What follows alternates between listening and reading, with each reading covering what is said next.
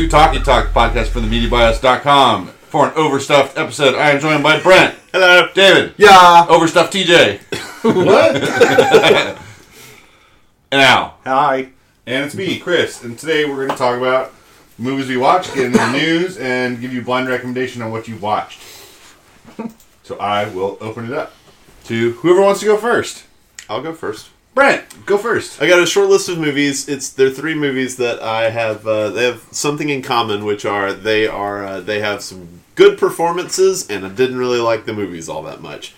Uh, I'm going to start with the one that I think I liked the movie the best, but the performance the least, and that's Harriet, Oscar-nominated movie Harriet, not not our beloved Harriet. So I, I, I definitely like her, but uh, Harriet this- Tubman's pretty beloved. um, Controversial stance. Brent. Yeah. yeah. So you hate Harriet Tubman. Go on. Movie okay. Harriet Tubman, where she knows what she Brent's did. on an island by himself. She knows what she did. Um, She No, knows what she did. She'll a- pay. it's a pretty decent little movie. It's a very run of the mill biopic. If you've seen one biopic, you've seen you know this one. And um, Cynthia Erivo is uh, she's pretty good in it. It's she didn't you know blow me out of the water. In fact, uh, I, I think I've liked Cynthia Erivo in everything else I've seen her in more because I think she just I don't know. I just found the roles more interesting and like uh, uh, Bad Night at the. Uh, Good Oh, times yeah. around. Oh, yeah. yeah, Bad times at the. Oh yeah. Good times. I don't know. Good times. She was in good I times. got had a good time. Yeah. So, uh, but anyway, she's a good actress, and it, she helps turn this into a watchable movie. Um, Yeah, I, I didn't love it. yeah. It was when you when you first were like, I got ten minutes into Harriet, and I was like, oh no, I'm losing steam on Oscar Push. I was like, "Pff, Brent, you don't know what you're doing. And then I started watching Harriet, and I was like, oh, Brent was onto something. this is a little hard. Yeah. I mean, it, it is just so, like, paint by numbers, kind of. Also, at the at the end of the movie, they, they do like a you know, the the routine like little placard up on the screen that just says, uh, "Over her life, she would help more than you know X Yeah. number," and then it's like she she even served as a spy for the Union Army. I was like, "That's the movie! I would have loved to see You hate the- when they do that. I want to see that movie." They should- Harriet the Union Spy. They show like a short little like bit of her like leading the raid on the Combahee River. I would have loved to see that whole movie about how this person goes from you know escaped slave to like leading a large regiment of of all former slaves to liberate like 700 slaves from a like uh, area in South Carolina. Like that seems cool shit. Yeah. Um, but But that's I'm not what we got. no, I'm gonna I'm gonna get my controversial statement or one of them uh, out right now. Um, I'm a little tired of seeing Southern slave owners portrayed as dumb and like easily foiled. There's a couple of times in this movie where that happens. Because I'm not saying that like an intelligent person thinks that other people are just like categorically below them. I don't think that at all. I think that is you know e- an evil thought. Um, but I think it takes away from the narrative a little bit when you paint Southern slave owners as so dumb that because then when they are outsmarted, outfoxed, outmaneuvered by fugitive slaves or by uh, you know people who are sympathetic to the you know black cause, it makes it seem like an easier hurdle uh, in a way. And there's just a lot of like bumbling dumb white folks in this, and it's just like, come on, like, I, and I don't need like a brilliant like conniving master, but just like give him like a plus two in intelligence, at least a little bit, because obviously this was a scheme that was reinforced by the government. It was systematic oppression, like that narrative exists, and I feel like this is a holdover from movies like from the past where like you have to not give them anything redeeming because slavery was such an evil concept.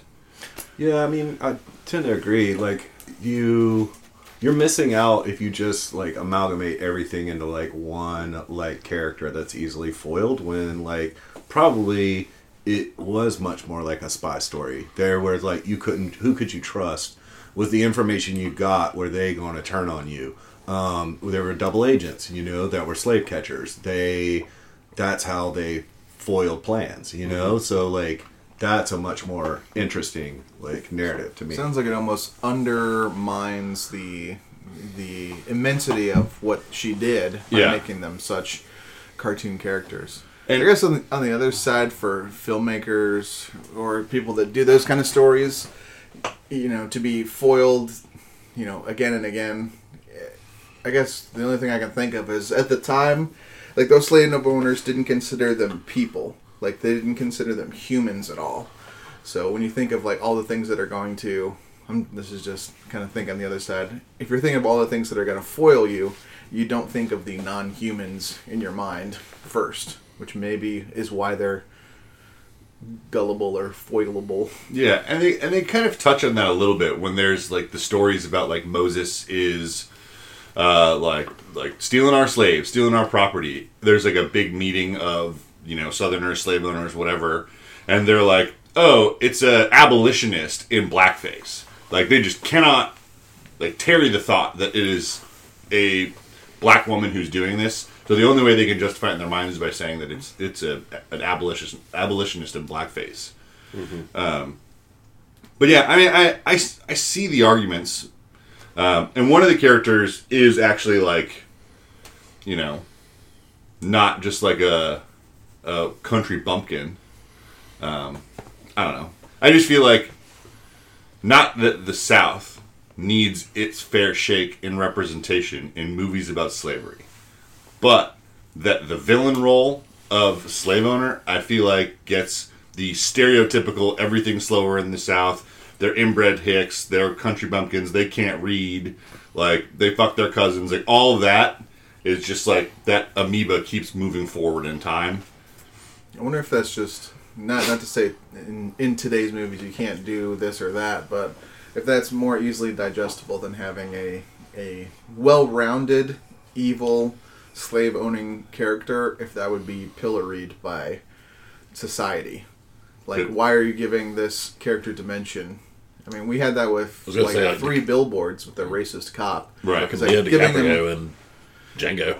yeah, Yeah. I mean, making him charismatic or having a different element or anything seems to get uh, and i'm not across the board with this thing that like oh you can't do do things because of woke culture but i don't know it does seem like people don't have the patience for well rounding those characters it's interesting because it's happened for like over hundred years in cinema too. You know what I mean? Like, Yeah. and it was the reverse for so long, where black people are like dumb, evil. They're gonna eat you, Right. You know, for like the first forty years of filmmaking. Um, so maybe this is a little pushback on that too, and it just never stopped. Yeah. I don't know. I mean, stereotypes have always been around in cinema. Doesn't mean you have to like them. You know. Yeah, yeah, yeah. And I, I think it, it hurt my viewing of Harriet.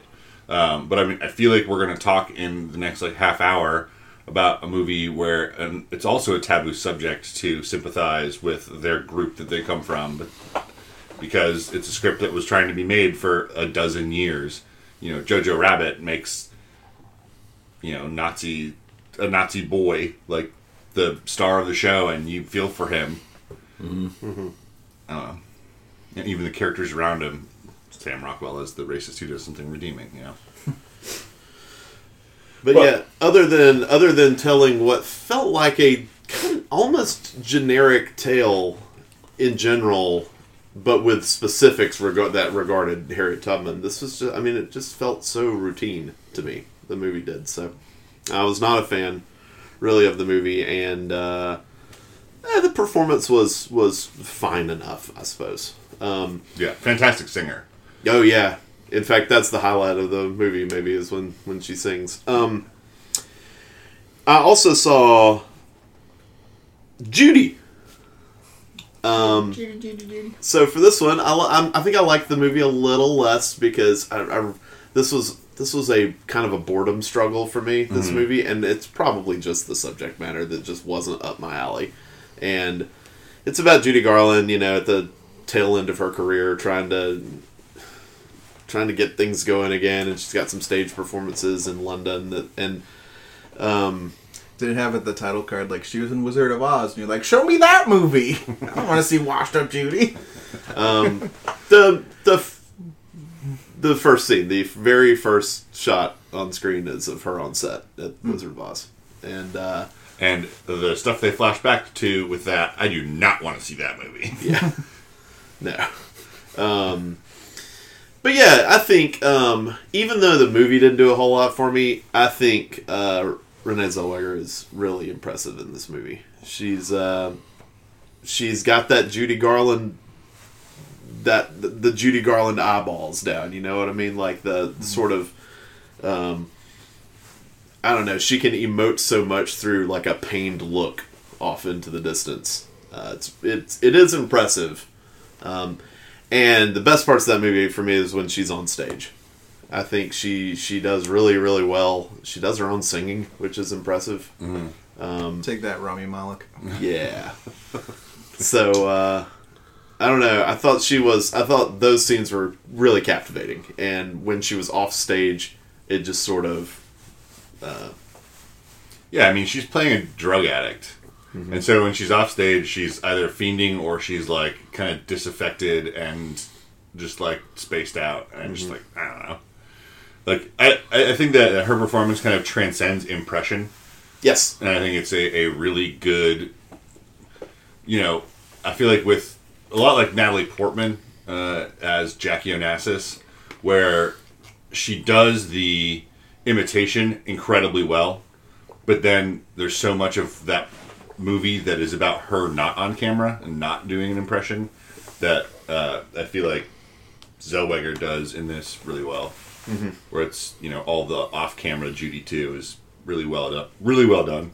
Yeah, and that's sort of the the thing that I often take into movies like that, which is like how much of this is just impression, and and how how far beyond it can they go? And I do think she does a good job going beyond it. So I'd totally get her nomination. Can I ask a question? Do they like? and No. You're not gonna spoil it for me.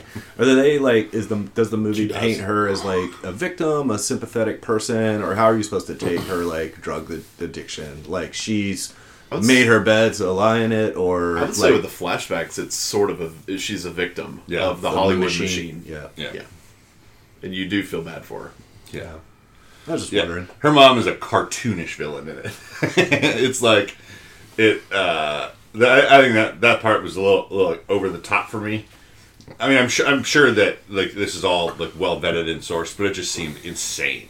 like that she was like on set about to like bite into a burger for part of like a scene, and her mom just like starts screaming at her like, "Don't actually swallow!" And it's just like, whoa! I didn't expect this kind of energy out of this person. Yeah, I mean, the studio is basically just telling her since she was like 15 that like you're She's not that overweight. pretty, you're not that you're not that good looking. Luckily, you can sing, but Yeah.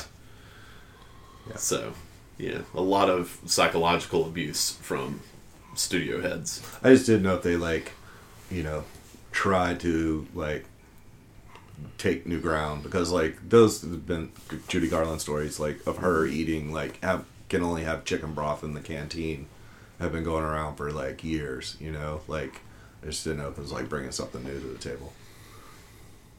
It's new to me. I hadn't heard those. Yeah, I but- didn't. But yeah, it retreads that ground. Uh, the third movie I watched, which is the movie I like the least, uh, but performances were were really just as strong in this one. I think is Bombshell. Um, Bombshell has, and TJ touched on this when he talked about it on, on the podcast, and so I won't spend long. But boy, the the tone of that movie is all over the place. I mean, it is it is a winking satire, and it is a, and then it shifts dramatically to like almost horrifying, you know. You feel so much empathy for Margot Robbie's character at one point in the movie, and you just feel horrified at what she's going through. But then the movie will shift back to like, let's have a good laugh about things at, at times, and you know, Fox News. Oh, this is just Fox News, you know, and and so it it it to me it was like trying to be too many movies at once. Um, Is it true that they never name Fox News in the movie? No. no, it's very clearly like Yeah. it's. Oh, Well, I mean, they say the words Fox News. I thought Yeah. they don't say it. They, They they definitely do. Okay, um, I mean, you have like actual footage of people on Fox News with it in the corner and everything. the, I'm trying to think. Well, it's certainly the the you certainly see the words Fox News branded across everything. I mean, it's Yeah. they're not making any attempt to hide that. They, Um, they, they show like an exterior of the building where they point out kind of the power structure of what's going on, and they're like, "There's floor two. That's where Roger Ailes' office is." And so then at the end of it, like in the first like minute, they say like, "So you've got Fox News, this, this, this, this, all in one building.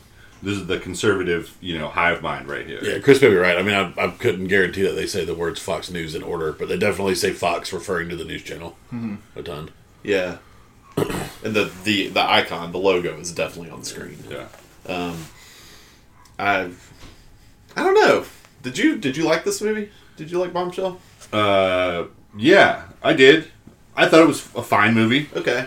Um, Yeah, I mean, I gave it four stars. Yeah, I do think it was. I think the the tone shifting was pretty much its only problem in it. yeah. It didn't like take away from it too much. I mean, it was odd. Yeah, it, it's it's kind of emblematic that the movie ends with the uh, how it does, with like this kind of like raw, raw, like like the Me Too movement rolls on, like another victory for um, people who are willing to stand up, and then that like end screen over kind of like the upbeat music, that's like so and so was awarded a fifty million dollar settlement. Uh, then Bill Yeah. O'Reilly and Roger Ailes were paid sixty-five million dollars in settlement, and it's like, well, okay. Any chance I had about feeling good about any of this movie is just immediately dashed. Yeah, I mean, I didn't.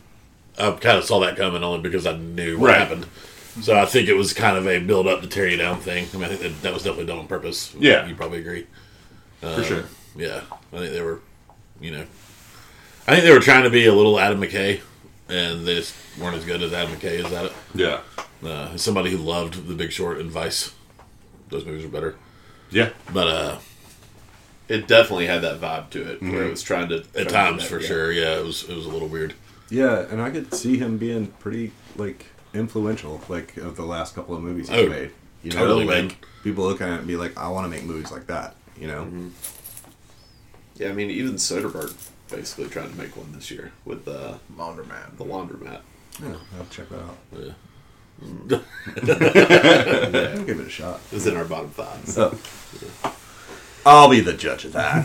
Uh, that being said, uh, Charlize Theron is is uh, again its impression uh, and performance as Megyn Kelly, and she's very impressive. Um, I was actually really digging Nicole Kidman's performance, and then she just kind of disappears about halfway through the movie. Was my least favorite out of the three by by a lot.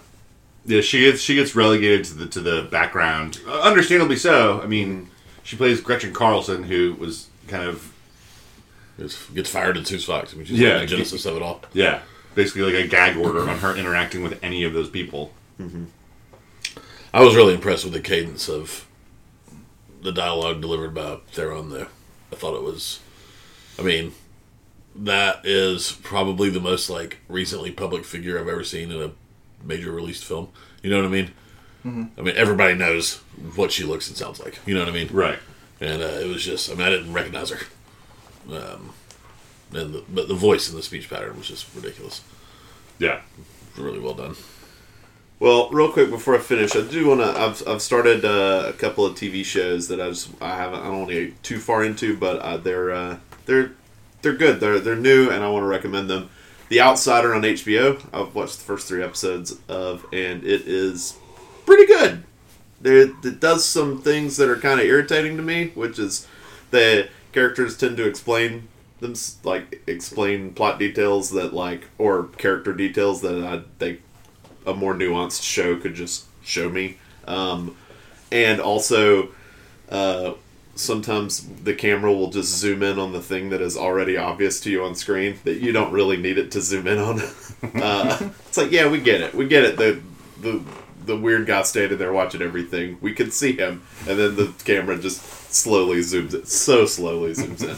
But other than that, it's a, it's a really, uh, it's a really good show with, uh, a, a pretty interesting story, um, written by this novel written by Stephen King. Um, You're disagreeing with Brent. No, Okay. yeah. Yeah. um, I have no idea if the people that can hear me talk can also hear my dog bark every like eight seconds. the uh, it's set in the fictional town of Cherokee City, Georgia. Oh, nice. Um, You live there. so uh, Why everybody be like, oh, cool. yeah, why, do they, um, why do they think that's cool? so uh, yeah, Ben Mendelsohn's pretty good. Uh, it's got Jason Bateman, it's Cynthia Erivo. So it's a, it's, it's a good cast made by the same team that made The Night of.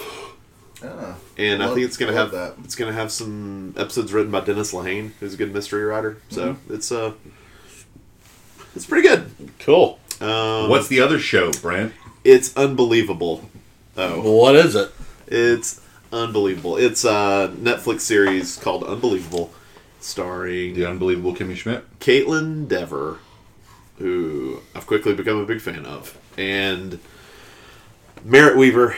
Uh, it is about a, uh, a a rape that gets reported, and uh, basically there's not a lot of evidence around it, so the cops uh, don't. Sorry, this, Yeah, but people TJ's, just keep talking. I'll deal with it. TJ's pure I was anger we can ignore it. at his dogs. Well, and I also very quietly in the show notes wrote down unbelievable, crossed it out, wrote down crumbelievable. Oh, anyway, uh, I've, I've only just started it, but it's it is an interesting concept of the uh, of Kaitlyn Dever uh, is the victim of a rape, and due to Clumsy dog.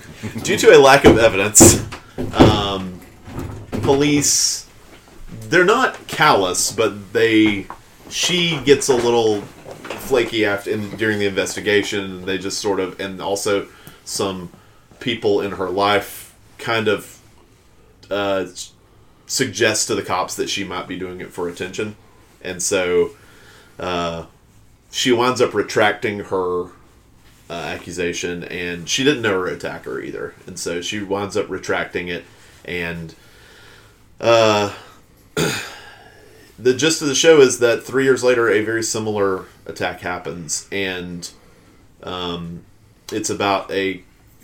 I think Merritt Wever. I haven't even gotten this far into the show yet, but Merritt Wever, I think, is going to play an investigator who uh, is trying to solve the new rape case by also looking into why Kaitlyn Devers was uh, kind of shoved to the side. So I haven't really heard a lot about this show. I don't know if it's getting any like attention, although I think it was nominated for some Golden Globes. Other than that, um, And what's it on again? Netflix. Cool. Check it out. So anyway, Cool. two shows, good shows. Three, three movies, two shows. Yeah. All right. Well, we're gonna skip order, and we're gonna go to Al. Oh, okay. Um, I. Well, uh, Brent and I are in the midst of a Survivor season recap rewatch, and I, in the midst of watching season four, had to take a break about halfway through because it felt like I was slogging through it a little bit. So I've been plowing through a lot of movies. Um, I'll talk about a couple. Uh, the first one is Thunder Road. It's a uh, 2018 indie uh, recommended by a friend of the podcast, Katie. Thank you, Katie. Thank you, I Katie. texted her nine minutes into the movie, telling her thank you. um, it's uh, I had never heard about this until Katie told me about it. It is on Amazon, and it is a really low budget, like shoestring budget. Basically, this guy Jim Cummings, who stars in it, he wrote it, he directed it, he edited it, he made the music for it, so he composed the the score. So, um, it was had some like uh it won like a south by southwest like audience award or jury award or something. So it you know when it's like been seen like people have liked it and i'm like one of those people.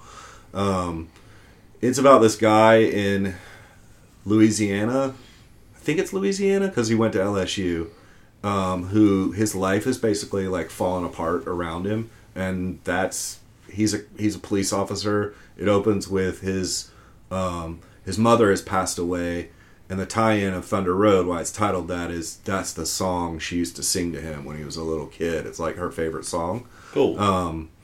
and uh, that's uh, basically the gist of it. I don't want to give too much of away. It's like 90 minutes long. It's really, uh, you know, I wouldn't say it's like an enjoyable film, you know, but it's enjoyable to watch. Um, I really liked it, so I want to pass on the recommendation. Nice. Um, I watched a couple other things. I didn't know what to watch, so I like did a Google search, like best films playing on Amazon, and you know they list them alphabetically, like a hundred. And I got down to Aguirre, The Wrath of God, and I was like, I've never seen this, so I should probably watch it, and I'm really glad I did. Um, it was it's on like you know those lists of like films you should see you know? Like you would read these things uh, you know like roger ebert's like columns talking about like oh movies you should really watch aguirre wrath of god. And you know i had heard a little bit about it you know I heard Um, that uh, Klaus Kinski and Werner Herzog got into like fist fights on the set. they one threatened to shoot the other Yeah. at one point um it is uh wow it is hard to describe they went into the jungles in peru with like the idea to make this movie which is about a real life figure named aguirre who klaus kinski plays him who's a spanish conquistador and they're searching for el dorado um, in 1550 or something like that. Well, that's bas- basically it of the plot. Like, it is a very, like, there's a destination, here it is, and it's just the journey towards that. Um, it's, you know, how do I describe this? Well, I can just describe Klaus Kinski. He is an animal. he is. I did not know what was happening. First of all, he plays the character with this limp leg, and I was like, is he trying to. I was like, is he Quasimodo? Is he like Igor? He, I know he's part lizard, and I got that part down. Um, but like, why is he playing it with this like leg that's limp? Well, I went and read about it, and he's playing parts of it like historically accurate. Like Aguirre had like taken an arrow to the leg like three years before this journey, so he had this limp.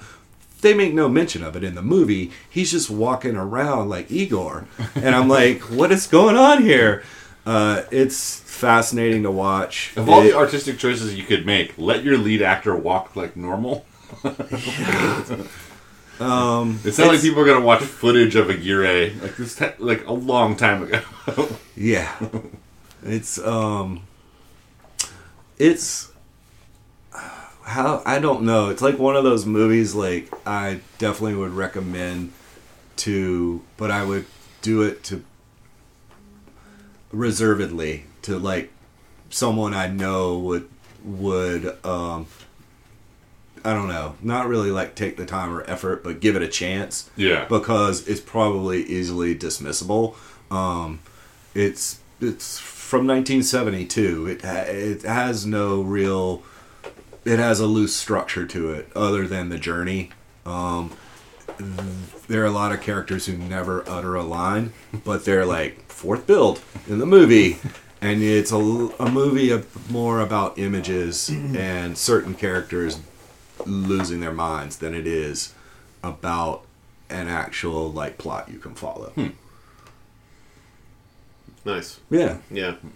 And it does seem like a hard movie to recommend. yeah, I know, I know, definitely. Um, but I will say, after years of thinking, oh, I should watch this movie, and finally putting it on, I was like, oh, okay, I.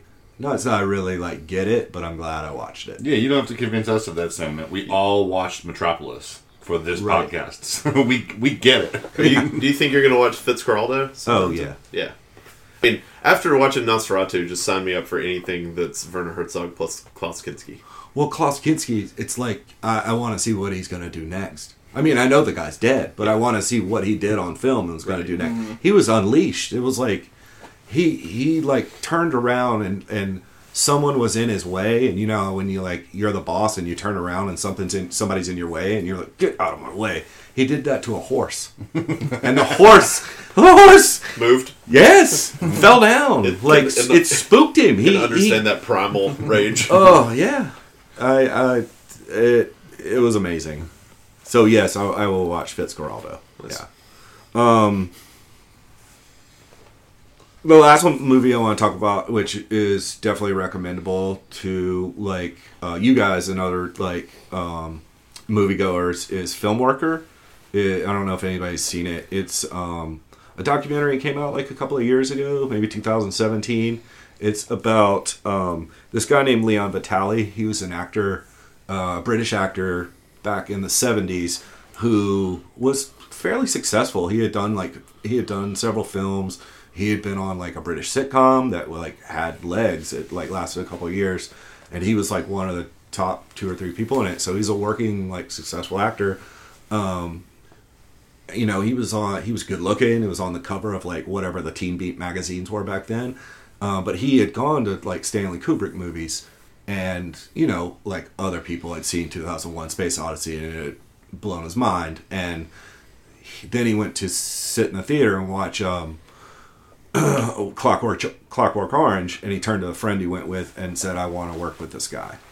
And he didn't really mean I want to act with him. Like, He's like, I want to see what he's doing because it's somehow like moving me or like I want to get on the inside of what's going on here. And that's what he did. He got cast in Barry Lyndon and he told Kubrick he wanted to work behind the camera or anywhere else.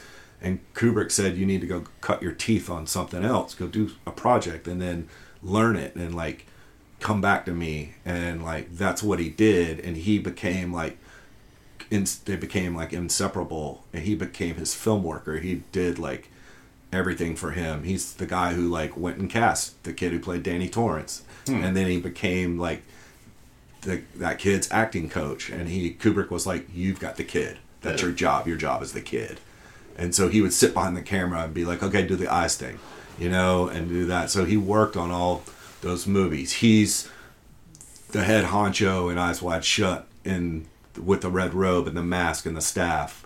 That's him, but he's also twelve other guys in that scene Yeah. um, because he just did everything. You know, Wow. Um, it is a really good documentary. At first, I was jaded about it because there was a lot of talk about Stanley Kubrick's genius, and I. It's not that I want to argue with that. It's just that I've already accepted that, and I. Right. So I don't really need to like more hear more plaudits for that. Right. So, but once it got past that and it got into like the people that like what people do that make movies, you know, and uh, that was one of the, the the like running themes throughout the movie is like the people behind the cameras.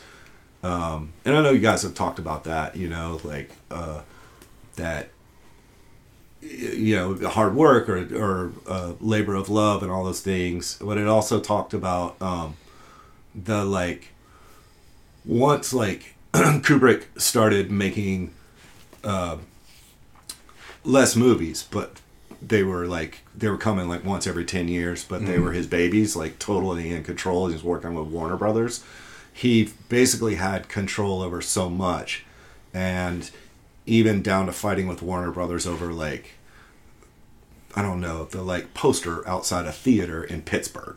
It was wrong. and and Kubrick would find out about it. And like just the control he had over his like movies and that he wanted them to be seen how like he had filmed them and not because he felt that they were perfect, but I guess that's how he filmed them. And that's like the other sort of like parallel theme that's like running through it and leon sort of that became his job was taking care of those things but it was a really ended up being a really fascinating documentary to watch um, it's on netflix so if you want to try it out it's like 90 minutes long tops you know Sounds But neat. Really Sounds gratifying fascinating. I feel like there's not a ton of glimpses behind the production style of Kubrick. Like it's very closed off, and he didn't talk about it a lot. Is there a lot of uh, or some archival footage of like making that stuff? oh yeah Okay. a lot with The Shining, and a lot with like um, a lot with. I'd say The Shining the most of all. There were cameras filming the cameras. Um, there We were talked about the fake moon landing. they talked about the ma- fake moon landing. Um, you know, because basically Kubrick held on to all his uh, negatives and everything, and he was real like uh, uh, protective of like those things. And um, so Leon Vitali basically worked with him like 18 hours a day for 30 years, so he would know if like that had happened, and he was like absolutely not move on, you know. And he just poked a lot of holes in a lot of like conspir- conspiracy theories about like can we talk about the tang and um you know uh, and uh the shining you know being on the shelves? And he's like come on okay do you want to talk about the poster next? You know? And he brings up some poster that's supposed to be like people see this or that in it you know? So he went in it goes into that a little bit yeah Neat. That's Yeah. Interesting. yeah yeah. that's about it Cool. well, let's hear from David. Cool. I watched uh, three movies, all in the uh, all in the Best Picture realm. I'm trying to catch up before the uh, Academy Awards happen. Short season.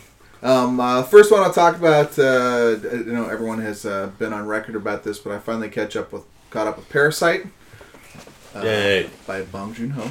Yes. Like everybody now knows what Parasite is, and uh, controversial opinion.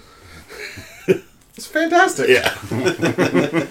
No, it's a five star for me. It, it's an incredible movie. I think it's the uh, it's the pinnacle of uh, Bong Joon Ho's balance of tone. All of his movies are tone balanced, like slapstick and tragedy side by side. I think this one um, is the just perfect example of how he just jumps between the tones just perfectly. And yeah, that production design nomination is is a just chef's kiss. That house is is immaculate. How it gets shot, how everything lines up like clockwork, like the plot plot does. It's just uh, you know, it's fantastic. Even outside the house, man, like the getaway through the rain back to their little, you know, dungeon of a house. Yeah. That whole scene is just beautiful. Yeah, li- Everything's just so considered. yeah, literally descending deeper into like poverty and like Yeah. down the ladder of class struggle. Right. shit rolls downhill Yeah. Um, so yeah, that's amazing movie. So you guys are right. and then I watched uh, I watched uh, Joker. Joaquin Phoenix is uh, pretty undeniable in that movie. Um, talk about part lizard and part, I mean, nightmare monster. He's, he's pretty incredible in that movie. Uh, the movie uh, technically surprised me. It was very uh, in, incredible craftsmanship went into that movie. Uh, I was blown away by the cinematography. I think it was uh, it was a lot better than I thought it was going to be. As just like, oh, here's uh, here's New York City slash Gotham City again in the '70s again. But it's really good. Framing's really is really spot on, and all the slow zooms into things, how it's how it's cut, is really impressive. Um, as a whole, uh, I don't think the movie is is that much of a marvel. It's not to be ironic. No pun intended. It's a DC. Um, so great, great craftsmanship in it and great acting. But I just, uh, yeah, I, I also agree. I don't think the movie has a lot to say about the things it's trying to talk about, and I don't think it really comes together that that well for me. But uh, I do find it impressive. Um, Cool. Yeah. I do uh, agree that those are definitely the two highlights. They're they're very good. Those two things. Yeah, and I also agree that it, it, it appears to throw all of the balls in the air, but refuses to juggle them. Mm-hmm. It's just like that kind of approach of like, here are all the things that could be happening, and you figure it out. And it just it feels kind of not hopeless in the sense of of like what do what do I as a viewer now do with this information, but hopeless in the sense of like there's really nothing that I can do. So why would I bother? More more like it inspires uh, apathy or nihilism from watching it than like any kind of like depression or sadness. Yeah. neutral tone movie. Oh, that was super uh, cool feelings like to evoke. You know what I mean? Yeah. Uh, since that's what the character does. Like, they didn't make you hate him really or feel bad for him. It made you kind of just understand his Existence. his like so fucking what Yeah. attitude. It's essentially like just you spending two hours in this guy's skin. It's like this is what that experience would be like. It's yucky. Yeah, it's grimy. yeah. and then last movie I saw is probably the uh, I w- I wouldn't say it's the favorite of the three, but I liked it more than Joker. Is Little Women.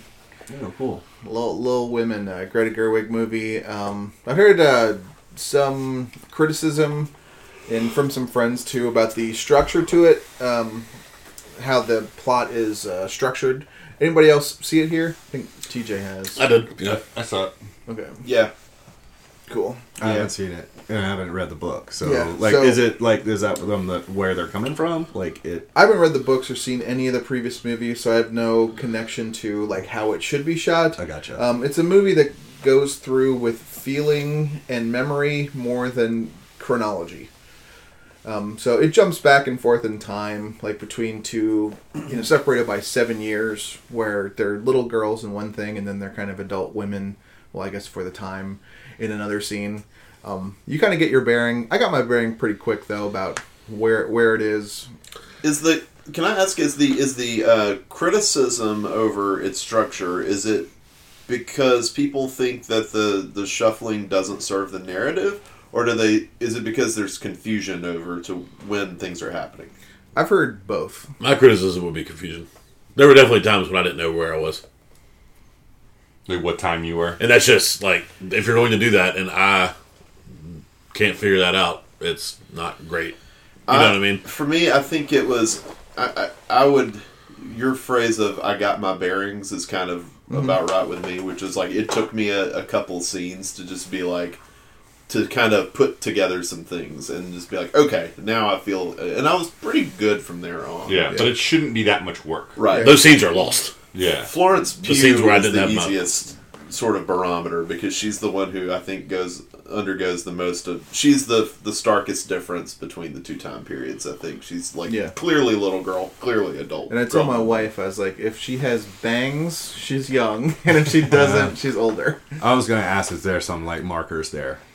You know, like I mean, they they telegraph some stuff like pretty literally. It's like this is just like the time before, and then it goes to the time before. yeah, Yeah. I mean, there are Um, easy ways to do it. There could just be a, like a character who's like, "Oh, this is so and so's husband," Right. you know, and obviously wasn't around when they were in Well, the past. You know, honestly, going into Little Women, I didn't think it would it would require this kind of a little bit of mental gymnastics to kind of get my bearing. So that was a little, uh, I don't know, surprising to just try to en- enjoy it. especially especially a movie that's trying to tell that story. Like it's it's at, at its heart is trying to tell the story of like kinship and family and you know friendship persevering and forgiveness and you know independence. And it's like but then there's also this like kind of unnecessarily complex narrative style. It's almost like cut it up like a Tarantino movie. and did the movie really need that?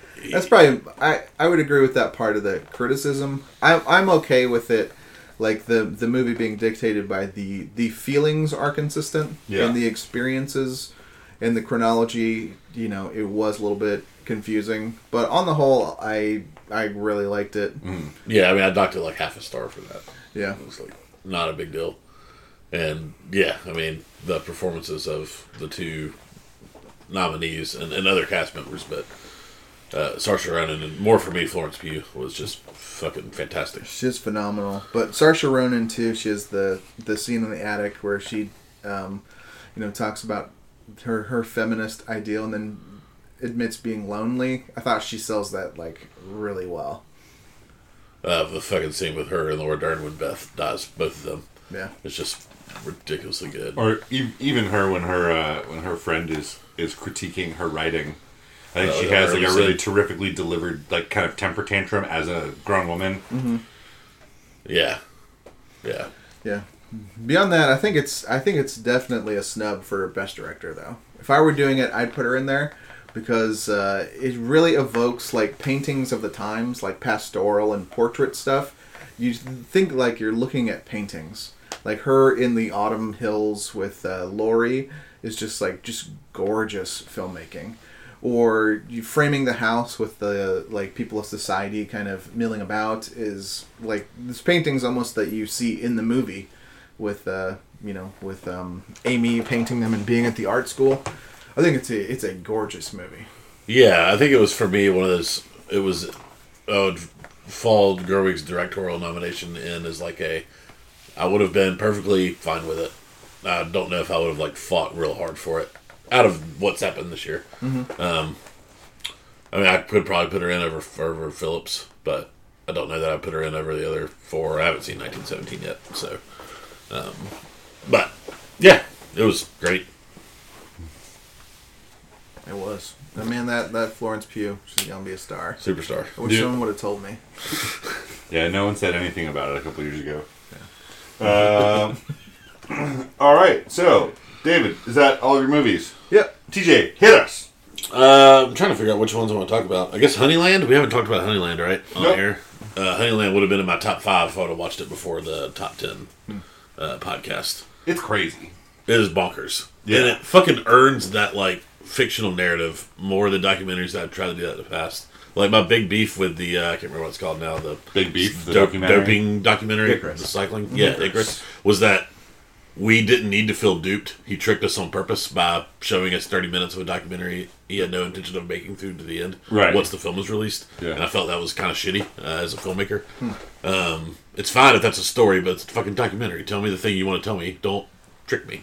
And Yeah. this movie, they could have done that. These people were trying to film about rivers and like the geography of Macedonia, and instead found this crazy woman and her beehive that she keeps on the side of a mountain and on the side of her house. Uh, house is a very loose term. It's a bunch of pile of bricks in the middle of nowhere. Yeah. Um, but they didn't. They found out this story was more fascinating. and They wanted to tell us that, and it's all about her. I mean, one hundred percent about her and a family of gypsies that move next door. And uh, Door is also a loose term. yeah, there's, no, there's not a lot of doors. Yeah. Um, and yeah, it was just fucking phenomenal. I mean, the character, uh, this woman is just amazing. And the I've got I haven't finished it, but I've I've started it, and she she'd almost be like a character you wouldn't believe in a movie. Yeah. yeah, And she's like super charismatic. You kind of hang on her words, and it's not. She's so funny. Yeah, it's not like uh, I don't know charisma you'd expect, but just charisma like you just keep wanting to see what she's gonna do. yeah, And she's a real person. yeah. And her Her- mom too. Yeah. Yeah. the, the whole scene of her giving her mom the fan and trying to show her how to use it, mm-hmm. like I was laughing, like out loud. just poking yourself in the eye with it. and I feel like a lot of humor gets lost in translation because you know you don't have the timing or the intonation, but it's still just like it was just Like she was laughing at her Really? brother. Like Yeah. it was great. She was like, "Oh, this is a bad idea." yeah and the first thing I was like, "Oh my god, I feel bad for this woman." Like spending her, she, she sells honey. That's like her only income. Um, she sold it for like fifteen dollars, and she bought a fan and hair dye. And I was said something like, "Man, it sucks that she's just like wasting money on that." Because Sandra was like, "I mean, she doesn't have any bills. she has nothing to spend money on. yeah. yeah. She has no power. She, she just lives in the middle of the woods, and nobody cares." She goes and buys bananas for her mom because I don't think that her mom has any bones left in her body. Man, that woman. I felt I laughed so hard I felt bad for laughing at one point when she was just like, "I guess I'll go to bed now," and it's like. You s- I'm, you are on that bed 24 hours a day. You just like sit up sometimes and then lay back down. yeah, you resist stretching your legs out a little bit. My feet hurt. You should go walk around. I can't because my feet hurt. and make her just getting exasperated with her. It's like ah, and just Where can you find it? It is streaming on Hulu. Hulu. All right. Um, yeah, but highly recommend Honeyland. Um, it's sad that it doesn't have a chance at best foreign film Yeah, this year. it, yeah, it kind of felt like a waste of not time because I'm, you know, now at this point four movies away from finishing the Death Race, but uh, watching uh, Les Miserables in theaters uh, was felt fruitless because I know that Parasite's just going to just kick them all out the fucking window. Yeah. it's got a chance in documentary though? Uh, I think I mean, uh as a movie watcher, yes. As a Oscar predictor, no. It's going to American Factory, in my opinion. Yeah, the celebrity factor is too big. Yeah, Obama production company can't be not seen. by the voters. perplexes me. Why? You know, like the Obama of it all, and then the uh, J Lo is not nominated. Like you, on the one hand, have the celebrity of it all, and then on the other hand, you don't. Well, it's about respect status too. Everybody respects Obama, and the Snooty Academy said she's the one who does Maid in Manhattan and those music videos with her butt. Yeah, I mean, I guess mean, it's like that- what that's essentially what what elbows you want to rub rub with, you know. But like, don't you want like Old white men's elbows. why don't you want J Lo like in the room? It's you know, Yeah. Anyone under the age of like seventy would probably say, "Yeah, that makes sense." And she was a talent in that movie. But like the, uh, I think it was like a New York Post article about like, here's what an Academy Academy Award people really think. It's just like they just do not even think that a movie about strippers is worth being filmed. So I don't think Unless that Meryl ever Streep had a plays a chance to begin with. Unless it's Jack Nicholson.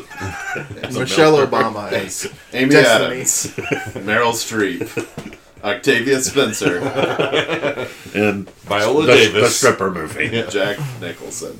I mean, stripper movies have uh, and prostitute movies have won Academy Awards for. Right. You know, I think it's just a it just seems very like. I mean, I get the Obama, but it all just seems very selective. You know, like I also think Yeah, there's a lot like the lot Kobe Bryant on. thing seems very selective. there's insane you know? hypocrisy in right? in you know secret voting records. I think there's a lot going on with guilds versus how the winners are picked too. Yeah. Um, that happens there. It's the Yeah, doc- I know it's a deeper process. I'm just like looking at it like thirty thousand feet and just being like shaking my head, going like, why? Well- you know, why one thing? You know, why American Factory and like not this other thing? I think American Factory crosses a prestige level that for some people Hustlers did not because Right. of its subject matter. Yeah. You know, it's kind of a bonus that Obama's there too, but it's also it's a well-regarded documentary about you know the economy and all kinds of stuff. Yeah, but then you on the other hand, it's like the like the Kobe Bryant short and all that. You know, It's also in a less All- competitive, less right. yes. The category Yeah, I guess I'm it's sure like you a have to lot take less- everything with the. There's a lot where less voting in the shorts. You know, Right. You don't have to vote in categories you don't want to. Yeah. So Yeah. Also, in uh, in documentary filmmaking, I think that it is probably a big advantage to have something that is a majority English because a lot of times in documentary filmmaking, it is not majority English. Um, each feature. So American Factory also gets like an extra step there just for the number of eyeballs who are going to see it. Um, Honeyland is kind of a, a task to ask someone to basically put down what they're doing and watch this very slow, uh, like insightful story about like one woman who doesn't kind of know the definition of poverty. It's just like kind of apathetic to that concept of it. Mm-hmm. Yeah. This is also the voting body that told me Green Book was the best movie last year and that Bohemian Rhapsody had the best editing, so I'm not going to get too worked up about what they nominate. It's just some things. I think about. You know, We're better at this than they I'm, are. I'm just like you know, I don't. I just sometimes it's just Yeah, you know, just say I just don't understand. You know. yeah. It- It's yeah. It's, I mean, I get all of their arguments, and they're completely valid. And I'm like, I, I get what you're saying about it's a short, you know, and like there's name recognition. Some people that wouldn't vote for a short normally would go and be like, oh, I, you know, let me vote for this basketball one thing because I recognize the name Kobe Bryant, um, or you know, less people have put it up for the nomination. I get totally get that. I was just, you know, on surface level, I'm just like, I just don't understand one this, you know, this blinded by fame, and on the other not, you know. Well, it happens in everything too, right? Like it's it's weird. Like I mean, we used to do it in trivia shit all the time. You give awards to people that you want to be part of your industry and come back and play. You know what I mean? Right. Like you don't necessarily honor the best thing. I mean, like yeah, we're better at this than they are. Literally, everybody who has a favorite movie last year should think they're doing it better than everybody else. Um, Yeah. yeah. their favorite movie. Well, I just mean for like sagging attendance. You know, you, it's be nice to like say, hey, you know, J Lo is on this. You know, eyeballs on screens. You know, yeah. and like she could be a part of it and like come and give away another award and be nominated in this category. yeah. Well, You know? I mean, they don't vote as a committee. I mean, that, Right. that's the reason. Right. You essentially have like ninety, you know, nine thousand five hundred individual academies. Right, and nobody thinks about Yeah, like you that get a way. ballot Maybe and- they do. Yeah, I'm sure somebody does. Yeah. It's just that they all don't. You know. Right. Yeah. Although I did, I did read a uh, an interview. One of the guys who was a screenwriter on The Shining apparently has a voting block of about hundred votes. of like old school Hollywood types who don't watch all the movies, don't care about the Academy Awards, but they submit a ballot every year, and so they they all just contact him and say like, "What should I watch? What should I vote for?" And he just tells them. They all just fall in line. Yeah.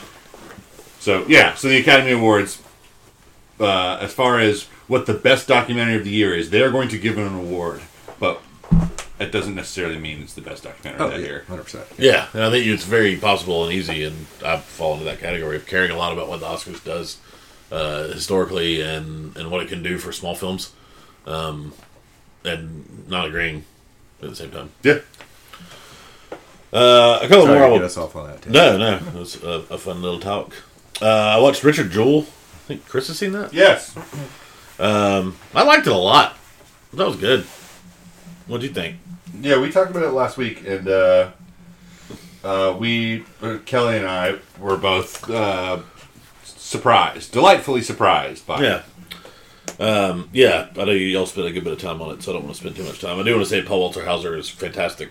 Uh, I thought, and, and Rockwell was great too. I mean, Kathy Bates is good, but Yeah, you were telling me that the poor guy keeps getting told to put weight back on. He keeps Yeah. cutting down to he keeps like. cutting weight after like playing the guy in I or the guy in Black Klansman, and then getting a new role where he has to add weight back on. He was like, it's exhausting, it's so tiring. Um, uh, two more I'll, I'll hit that uh, I don't think have been talked about on the podcast yet. The Lighthouse I watched. Uh, that movie's crazy as shit. yeah, No, Kelly was like a huge fan. Uh, I mean, I liked it a lot. the The one nineteen to one ratio really works. Uh, and it's like the first major film since like 1934 to use that ratio, like major studio release. Uh, but it works with the lighthouse and how like long. So if you don't know, one nineteen to one, it's almost a perfect square. Um, uh, uh, but it's a little longer up top. It, it makes it way more like narrow than you would think a normal movie would. really which claustrophobic. fits with the lighthouse, uh, which this weirdo Eggers built for. Like he built everything on this island for the movie. Of course he did. yeah, Yeah, Like, that's what more he did than- for the witch. Yeah, Yeah. more than fifty percent of the credits for the movie are carpenters. I looked yeah. that up. the after carpet, Chris said something the, about like the carpenters and which the makes sense. tradesmen, There's yeah. three people in the movie, so That's why it takes the guy like three years to make a movie mm, too. yeah, and he has to go find costumes that were like in museums. Well, he doesn't have to. He does. No, he thinks he has to. Yeah. I know he thinks he has to, but other people manage. Um, But it's really good. I mean, the cinematography is fucking amazing. I was reading about how he created some of that. He was like bouncing light off muslin to get the like right light for daytime shots. It was crazy shit. I mean, it was really, really impressively shot. And the story is just fucking bonkers. I don't know how much I loved it because I don't really know what the fuck I watched. Yeah, I mean it's it's there's a certain there, there's a certain point in it where uh, where one character just loses all sense of time and place, and then the movie doesn't do you any favors in helping you figure out like who is telling the truth of how much time these two people have spent on this island together, and so from then on it's just like okay, They get two insane, like two unreliable narrators, yeah. which is ah. Yeah, two unreliable narr- narrators, and also a filmmaker who does not give a fuck if you know what's going on. Yeah.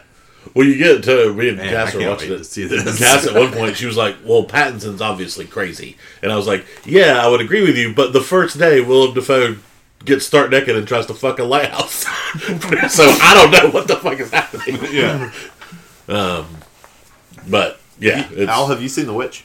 No, Okay. so I need to see both these. Yeah, this guy's a oh, this movie is a unique filmmaker. is The Witch turned up cool. For sure. Turn switch. Yeah, it is. It is crazier than The Witch was. living real deliciously. I caught JoJo. I know it's been talked about a couple times on the podcast, so I won't spend too much time on it. I liked it. I think probably a, a fair bit more than than most of y'all did who have seen it already. Uh, I think me and Chris are probably about on the same level. yeah, I thought it was good. I think uh, that movie suffers a little bit from misleading trailers. uh, I don't think it was the comedy that, and I don't think it was trying to be the comedy that I thought it was. Uh, I think it follows the narrative more of like, uh, what's the Sam Neill one that we watched a month ago? Uh, Hunt for the Wilderpeople, uh, where the comedy kind of is there in the beginning, but then just kind of falls off. Um, there's aren't a lot of jokes in that movie in like the middle half and some really sad, super dramatic moments. yeah. Um, and I didn't think that was going to be the case in a movie where there's an imaginary friend who's Hitler. Yeah, I mean the comedy almost just functions to endear yourself to the characters, and then once that job is done, it discards itself, and I think it's it does it it does it really well. Yeah. Um, like even even the point where like like mental or like mind Hitler starts kind of playing the antagonist to JoJo. yeah. I think like works really well too. Yeah. Um, the kids were great though, uh, and including Thomasin McKenzie, who's shouldn't be in the same boat as the younger kids, but she was a fucking um, just amazing. Did a great job. Yeah. And uh, JoJo's friend is fucking great. Love Yeah. that little kid. Yeah, oh, Brent, hey JoJo. Brent, you were Hilarious. dead right about that kid. Yeah. He's, he's so funny. He's great. It's like, what are you doing? Like, oh, I became a soldier. the paper, the paper uniform whole bit. Yeah. He's like, "Is this paper?" And he's like, "Hold his uniform." He's like, "He said it's the new thing." what? It's very uncomfortable.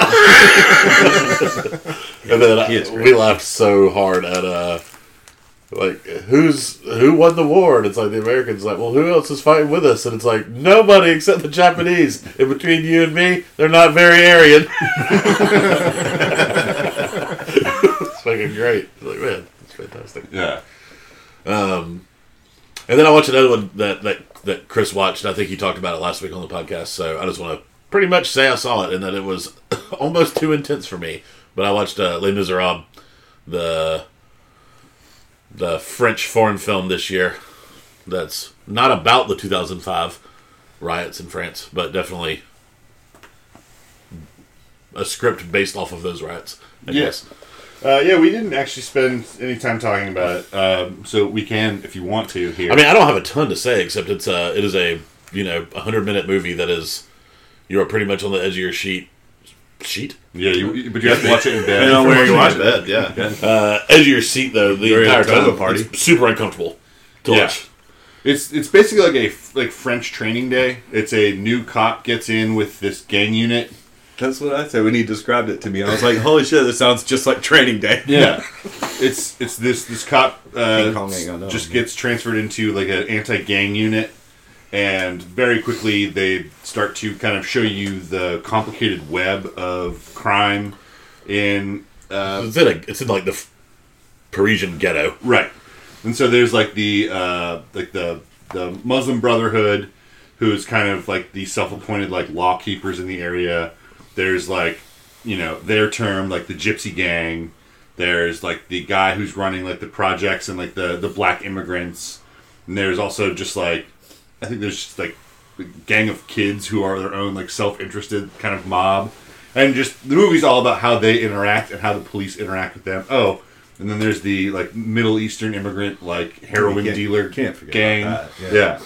So it's like the politics of this like small neighborhood ghetto are really complicated and the cops kind of bullheaded approach to establishing authority among them in that like kind of feels a little like uh you know Denzel in Training Day kind of putting uh, Hawke through the the like just through the ringer um like the one scene where they drop him off at the uh the shawarma Yeah. just to like let him kind of fend for his own put him in like a really dangerous situation and be like hey you do it rookie and then just leaving him there Right. made me think a lot of Training Day Yeah. but it's super fucking tense. There's a scene with a lion that I was like, you know, like literally on the edge of my seat, like not knowing what the fuck was going on.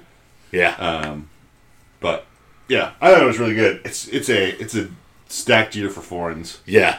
For With sure. Honeyland, this obviously Parasite, um, Corpus Christi's the White Whale, but Yeah, I mean they did a great job in Les Mis too. I thought about, and I think it's in the quote at the end of the movie from Les, Les Mis, or maybe it's just a Victor Hugo quote, but like that, that you know, bad people are cultivated yeah, and not just natural. yeah. I think, Um, I think the quote is: "There are no bad people or bad actions, only bad cultivars or cultivars, whatever." Yeah. So I don't know. It's it's it's interesting. Um, I loved the costuming in this mainly because they gave asshole cop the shirt that made him clearly a douchebag. Yeah. he's wearing like a Venom T-shirt, like Yeah. from the movie. I was like douchebag. Got it. Thank you, costume folks. yeah. But that's all I'll talk about. I got a few more, but nothing super interesting. Cool. Well, let's get into some breezy. I didn't not doing my own because I think all these movies I watch you got said covered. something about. Okay. So someone hit us with some breezy. David, you got some guild news? I got some breezy, yeah. So the three main guilds leading up to the Oscars are the SAG, Screen Actors Guild, DGA's directors, and PGA's producers. So we now have the results for all of those. Uh, first one was. Yeah. I'm not announcing it here. Everybody, Yeah, we got the you scoop. could, you could Google it. Uh, Um, uh, SAG, super SAG, surprising. SAG was the oldest, and it went to Parasite. First time a foreign language movie has ever won this in SAG's history. And without any individually nominated actors or actresses, uh, they won. And if you saw the telecast, there's like standing ovation, and the entire room was just so excited for a Parasite. I think it says a lot about Bong Joon Ho and why he's probably getting my vote on the weird Talkie Talk Awards where we let the Oscars nominate for us. But uh, the fact that I've had so much trouble in the past seeing like good performances in foreign films, and that I thought pretty much the entire cast of Parasite was amazing. Um, I have to find some like through thread to give credit there. You know what I mean? And um, I think Bong Joon did a great job getting performances out of this, folks. Yeah. There's a lot of strength to that movie, and it's made like 150 million dollars worldwide. So it is a hit foreign language film, and it's one SAG. Um, on the other side, Producers Guild, uh, they had 10 nominees. They went with 1917 as uh, the winner. Yep. The PG is a pretty good indicator. Um, not 100%. It's usually pretty good for the field, and the winner has a pretty likely chance of repeating. Um, but when you couple that with DGA, which 1917 also won, um, it's pretty. I wouldn't say it's a fait accompli yet. Les Miserables. But uh, Man, you could have rolled right through that. Day. It just sounded so so worldly. Ooh la la, joie de vivre. um, when you pair those two things together, that's pretty much almost ball game. Yeah. It's happened 11 times. PGA and uh, DGA have lined up. Eight of those times, you have the best picture winner there. Only times it didn't happen was with La La Land, where Moonlight ended up winning. Big upset. Yeah, the SAG winner that year was Hidden Figures, which never really figured in the main race. oh! Brokeback Mountain also got uh, PGA and DGA, but lost to Crash. And then uh, Saving Private Ryan also got PGA, DGA, lost to the eventual SAG winner both of those last two times. So War movie precedent, maybe. Yeah. So you're saying there's a chance? Yeah, and then the weirdest one I looked up is uh, Apollo 13 won all three, and it's the only time anyone's won all three and lost. It lost to Braveheart, Weird. 1990. It is funny though Five. that that of the years that you mentioned, like Moonlight, remarkable because it is like probably the least financially successful movie when it got when it won at the time. Uh, one of the and Crash, which is what popular opinion says was one of the biggest mistakes in Oscar history. Also, like Braveheart is one of those movies that people look at and say like, why did this only win just this one award? Yeah. Th- those are interesting tentpole movies that uh, I feel like are in discussion of Oscar history. Especially in Display. Moonlight, 'cause it's such an outlier. I mean, it's like the biggest upset. in- Are any of those like preferential ballots? Um, no. Oh, good. No, that always Except gives for something La La a Land. chance. La La Land was. No, I mean the PGA's, DGA's. PGA is preferential. Okay. The others are uh, Which means that- consensus. It's probably 1917's in everybody's top three. right. Which I, I get. I mean, even without seeing it, just from like hearing Brent and you talk about it, like I get people. Everybody's gonna be like, yeah, like nobody's gonna be offended by it. You know what I mean? It's kind of also perfect timing for when it came out, and the voting being so short. Is it came out and the thing was it made a lot of money and it's very impressive. There's almost not enough time for the backlash. You know, there's always backlash for a front runner, whatever it is, to kind of hit before Yeah. voting is closed. There's always time for the wheels on the bandwagon to start to squeak and fall off and Yeah. things like that. you know? because that's what killed um, that's what killed La La Land is the front runner and this isn't that good and then you start picking apart a white man explaining jazz and all that stuff that's kind of ticky tack stuff when you Do consider you know the like, date, David, on when the voting closes?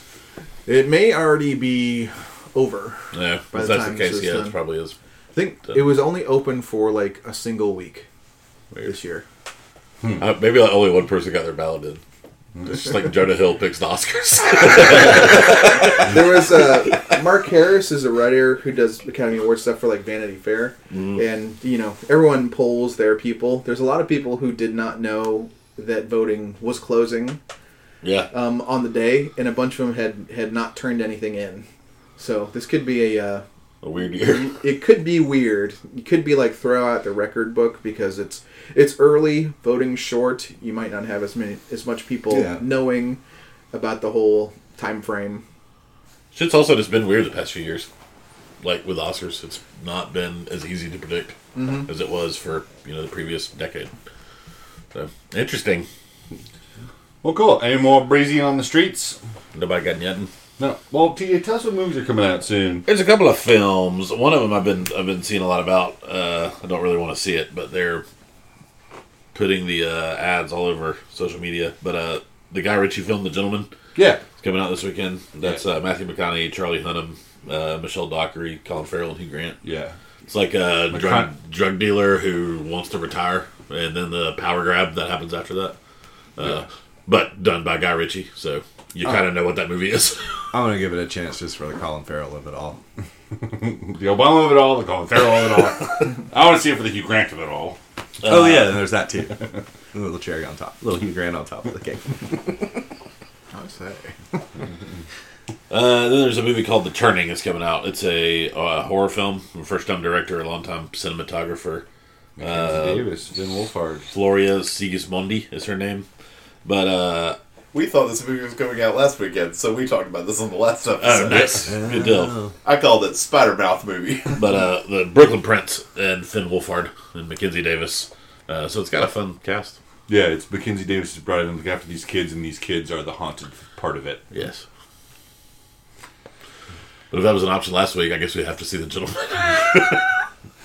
I don't know what website you use to look at these that says what are limited, what aren't. So I just used something that was just like, here are three movies coming out. nice. Uh, I guess I'll pick the gentleman. Uh, I'm going the, the, uh, the gentleman, I suppose. I'll see the turning. Gentlemen. With that, I said that Yeah, wasn't an I'll option. take the gentleman. Just for Colin Farrell. Go see The Gentlemen or see The Turning last weekend. This has been Talkie Talk Podcast for the MediaBias.com. You can find us on Facebook under groups TV Bias, Movies Bias, Games Bias. You can send us an email, themediabias at gmail.com.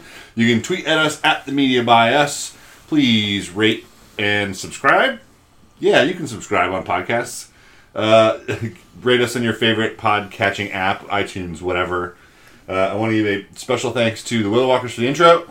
Yep. Oh, Special thanks to Buriva for the outro. Ditto. oh. And thanks to Al, TJ, David, Brent for being here. Ditto. Bye. Kicking rocks down old dusty roads. Small town slowpokes, long time ago. Kicking out records of all the things that I know. all the things